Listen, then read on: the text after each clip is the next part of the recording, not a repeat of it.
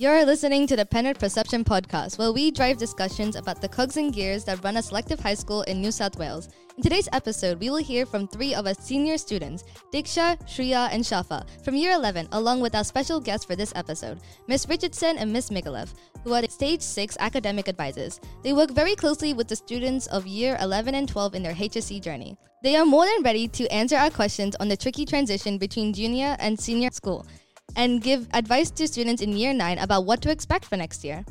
It's a busy time for Penrith seniors, with their next assessment block rolling up, subject entrance exams taking place, and a whole lot of revision for half yearlies. What better time to talk about what transitioning into this space looks like? We're here to learn about the differences in people's experiences, learn good habits, and find out, honestly, if having their own study rooms is worth the amount of exams and false teeth. It's not that type of senior. so, to our year 11 students, what are some expectations that you guys had about being a senior?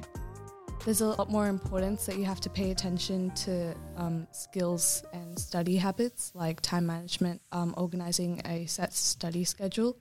Um, a struggle that you could have as a senior could be the workload, um, along with leadership positions such as like peer support or like prefect. What's your favorite privilege that comes with being a senior? In all honesty, I was really excited to finally be able to use the senior study spaces in the library. I remember thinking how cool they looked, and I really just wanted to like use them. So going from year 9 to year 10 i think what i was most excited for was like the white shirts because i thought they looked better than the blue shirts um, the white shirts kind of made you feel superior to everyone else yeah and i feel the same way yeah i thought that maybe like you know you would get more respect from the juniors but that didn't change so did you not like try to use you being a senior like against the kids? I definitely did, and it just didn't work. uh, so teachers and students, you guys can both enter this. But what are some of the biggest changes between this year and last year? Um, so I'm going to talk a little bit about the changes from year 10 into year 11 more specifically. Um, so I think that students get really, really excited when they're moving into year 11 and 12. You know, they're about to start stage six. They can really see that they're on the edge of where their education is going to take them. And there's some really big, important decisions that are going to be made over the next couple of years.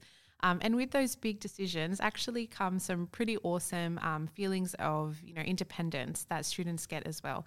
And I think that is best reflected in the subject choices that students have.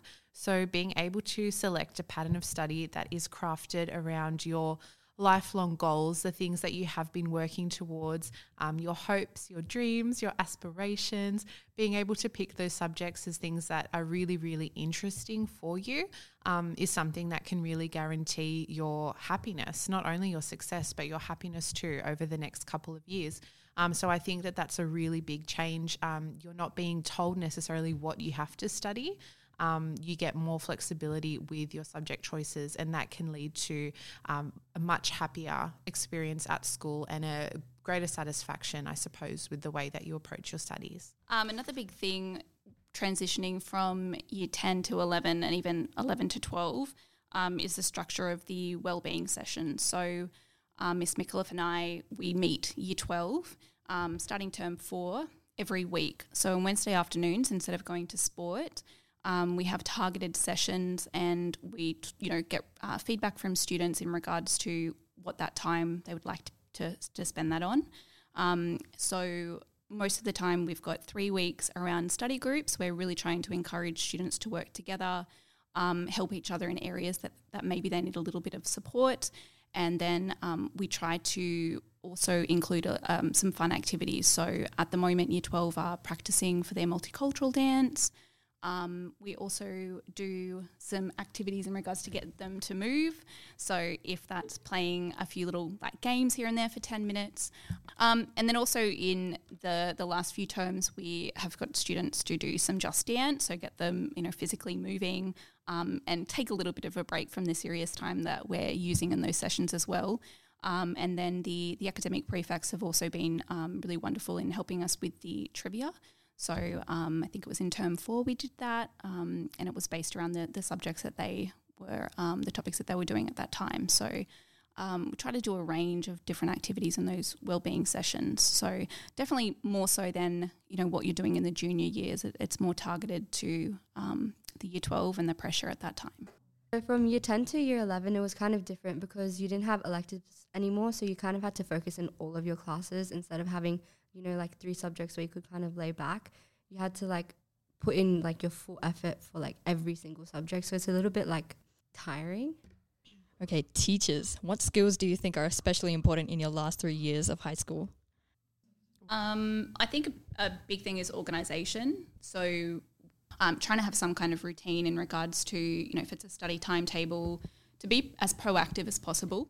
Um, you know, plans sometimes fail, but at least you've got that kind of outlook as to the next few weeks in preparation for your assessment tasks, um, what you're hoping to achieve, and you're breaking it down into kind of reasonable chunks. So I think organisation is really important in the senior years. I definitely agree with organisation, and I'm going to look at it from a little bit of a different angle. I'm going to call it self regulation.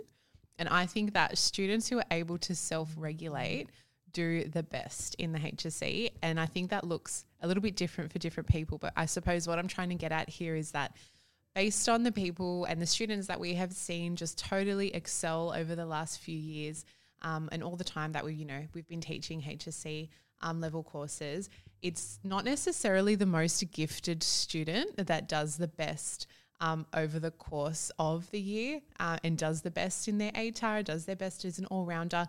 It's the students who are able to actually self regulate and are able to, um, you know, balance their time, balance their emotions, know when it's time to switch the phone off and turn the put the phone away before you start preparing. Know that um, it's a it's a very slow crawl to the finish line. It's not something that's going to happen overnight. They know that you know their coursework, the day to day, all of that stuff counts they can kind of regulate the importance of that. And they're not that last minute person who's you know up late at night the night before trying to turn things in. There's some guilty faces around me now. Um, but being able to self-regulate i think is something that's really important. And just knowing knowing that the end um, the journey will really be worth it. Uh, so you should look after yourself along the way to avoid the stress as much as possible definitely balance is something that I think students really um, struggle with. So that kind of taking care of their own health, um, spending time with family and friends, and also, I mean, a lot of work preparation for assessments and homework. Um, so that self-regulation, if, if that's something that they're working on earlier, um, trying to create good habits, you know, in the junior years, it's going to make le- their life a lot easier when they transition to the senior grades. And also, just adding to that, so year 10, we had our like elevate session thing like last week. So, for everyone here, do you think that like a study strategy or like a weekly planner is a good idea and like effective? Definitely. Like you need to know what you're doing before you actually do it. Otherwise, you're just going to sit there and like, you know, contemplate what am I supposed to do? You need to have your priorities set before so that you can get more work done as well. Um, I agree. I think it's effective if it's reasonable, though. Like, I feel like it depends on how um, achievable, how targeted you're being with your um, study timetable. If you've implemented a study timetable and you can only um, complete it, you know, for a couple of days, and then you're noticing that it doesn't work because you've overcommitted, um, then I think you need to look at it again. So there's no point in trying to put four hours of study every single day um, during the week if you're not going to, to be able to commit to that. You need to be able to make it realistic and make it um, achievable. So talking about like setting like a schedule and a timetable. So year 11s, what does your school routine look like like currently? Be honest, because we're all here just to have a little talk about how we can study better. Um, so I come back home from school. I take an hour to like kind of take a break, shower, and start prepping to study. And then I start studying at around like six, and I go until like eight thirty, and then I have dinner, and then I go from like nine to like ten, and then I get ready for bed because I can't go any more than that. I don't exactly have like a day to day set schedule timetable for like when I start studying, when I finish studying. It depends when I have like other commitments like tutoring or like extracurricular activities. So that changes day to day. Um, in general, though, I have been trying to sleep earlier, but now that exam block has shown up, that's kind of gone out the window, in all honesty. Um, I feel like once you come into senior years, you do realize the importance, like, of establishing a study timetable and a set study routine. Like all the teachers tell you in junior years, but like you kind of brush it off until you reach senior years, and then it becomes a really useful like I personally like ticking off check boxes. So I make a list of all my tasks that I have to get done, and then ticking it off once I finish it is like a sense of satisfaction for me. Yeah, yeah it's nice. Uh, talking about like how you spend time for like your study and then your extracurriculars. Some people say that it's like hard to balance your extracurriculars with your study. So do you think that still having extracurriculars in year 11 is worth it? Um, you definitely need to be able to um, have time to yourself and stuff that you can enjoy. I know personally, I had a sport that I did and I dropped it when I got into year 10, and I really regret doing that because that was like my time with my friends where I could like go outside and it was like a specific time that I had. And now I don't have that anymore, and I'm like kind of like lost in this study schedule. But like with that, do you think well like when do you draw the line or like how do you weigh the pros and cons between staying in that sport and continuing with school? Honestly, it depends on how much time you allocate to it. If it's like if it's taking a lot of time out of your week, you shouldn't do it. Or like you should find like a substitute for it. But like if it's like an hour or two hours a week, it should be fine. With mental health being a very important thing in everybody's life right now, do you guys ever feel like anxious or nervous about senior school and all your tests? And if you do, how do you cope? Definitely, like during exam block, I feel very anxious for all the exams. And um, the way I cope, I never like cram the night before because that I find that just stresses me out a lot more. So usually, I just like to read a book or take some deep breaths right before the exam and talk to my friends, not about like the exam, but other stuff. Yeah, do you think it's like annoying? Like you go, like you finish an exam, and then everybody's there at the side, and like, oh my god, what did you get for like question twenty three or whatever? Kind of frustrating because like after the exam, I just want to forget like it ever happened. Yeah, I have the same thing because like I like sometimes I forget like the questions on the exam. And then when people ask you like what did you get for this specific question, you're like, which question was that? Exactly. Like I always forget because the second I walk like out of the hall, I'm like, I'm done. That's it. Yeah. Um, teachers, what is your best advice for senior students? I think that one of my best pieces of advice would be to really make connections um, with the people around you and to know who's on your team and have as many people on your team as possible. And I'm not just talking about your friends and your peers, I'm also talking about um, your teachers and the support networks that you have at school. Um, so, for example, at our school, we have this amazing wellbeing team where we have our academic advisors, our year advisors, our careers advisors, our counselors and psychologists. Um, you know, we can also tap into our deputies when we need them. So, there's so many amazing supports available to you. Um, I would really encourage students to use them um, and to not underestimate the power of collegiality. Um, when a year group works together, they do so well as a cohort. Everyone in the cohort can basically bring each other up and lift each other. So I'd really say that those cohorts that have done really well overall have had such a fantastic sense of collaboration and collegiality amongst them, which is something that um, we try to foster in our study groups, like Mrs. Richardson mentioned before. Um, but basically, knowing that you should be moving beyond your friendship groups. You should be talking to everyone in your year because you never know when you're going to need the advice of um, some of your peers who may be really um, specialists in some certain subject areas, for example. Um, and then you can also offer that guidance and that feedback to them um, when they need help too. Yeah, that makes sense. I, guess I kind of get that as well. Um, but teachers, last question for you guys. Do you guys prefer teaching junior years or senior years? Don't know if we're allowed to answer that. No, it's all right. Everything here stays here and also to the public. but- to everyone on Spotify. I, I think when you, you see the seniors, um, you know, a lot more than you do the juniors, that that helps build those kind of relationships over those two really stressful years. Um, and it, it, it is really nice to see, especially when you've been at a school for a while and you see students that you possibly taught in year seven, you taught them in year nine, and then now you know they're doing year 11 and 12 it, that's really rewarding to see that. Um, but at the same time sometimes it's really lovely with the enthusiasm that year 7 have um, especially when i go from like a year 7 geography class and then i have my year 12 business studies class.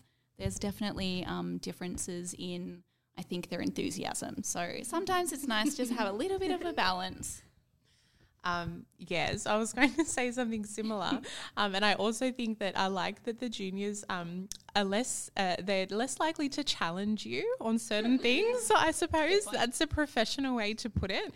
Um, whereas our seniors like to challenge their teachers on some certain elements, I suppose, of content, which also makes for some really awesome discussions in the class too. Um, but the best thing, oh, oh, the best thing overall is when you get to see someone grow from junior years into senior years. Um, because there's nothing. I know it sounds a bit, you know, but there's there's nothing more beautiful than watching someone grow up. I guess, and that's one of the gifts that teachers get every single day. It's true. It's true. Um, and it's so beautiful watching people, you know, kind of move into adulthood and just see, you know, all these things that these little year sevens are capable of. Like I remember when Theo was in year seven. Oh my god. No, no, you don't. You don't actually. Why not? and look at her now. She's amazing. She's doing the podcast. Yeah, nothing changed. Yeah, still amazing. Um, it is. It's it's a beautiful journey. So I will say there's nothing. Um, yeah, there's not one. One's not better than the other. we Thanks, like to look at the whole picture. Okay, students, would you prefer senior years or junior years? Junior years. Uh, if we're talking academically, 100% junior years. But if we're talking about like overall, like say relationship with teachers, respect from other students, everything, um, privileges that we get or opportunities we get offered at school, then definitely senior years. If we go back to the previous questions, I definitely enjoy my senior years more because I've had time to bond with all my teachers and it's less of like a entirely professional relationship and I'm more like friends with them. Like I can approach them with stuff about school or like just talk to them in general casually and that really helps like school environment. Yeah, thank you guys for like coming here and speaking with us. I think I've learned a lot today. Mm, true that. I learned that I really miss you, Miss Micallef. So yeah, so that's it for today's episode of the Penrith Perception. We hope you enjoyed the inspiring words of your community and culture. Thank you so much to everyone who has shared their experiences and words. That about wraps up our discussion today. So thank you for listening and we'll catch you in the next episode. Thank you so much for listening to this episode of The Penrith Perception, a podcast made by the multimedia leaders. To support us and be notified when new episodes are released, feel free to follow us on Spotify. You can also find us on Instagram at The Penrith Perception for more news and upcoming stories. This podcast was recorded on Darug land, always was, always will be Aboriginal land. The Penrith Perception is mixed and edited by Manasvi Salaka and Yashika Saravanan. Executive produced by Holly Kuriakos and Dimity Skardanas. Produced by Diane Kaslangan, Tamina Manchandia, Abhi Tama. Scripted by Srikar Kumpella, Amanya Valivetti, Jamila Faisal, and Marlena Hanna. Graphic design by Jai Zhu. Music composed by Preetham Telugu.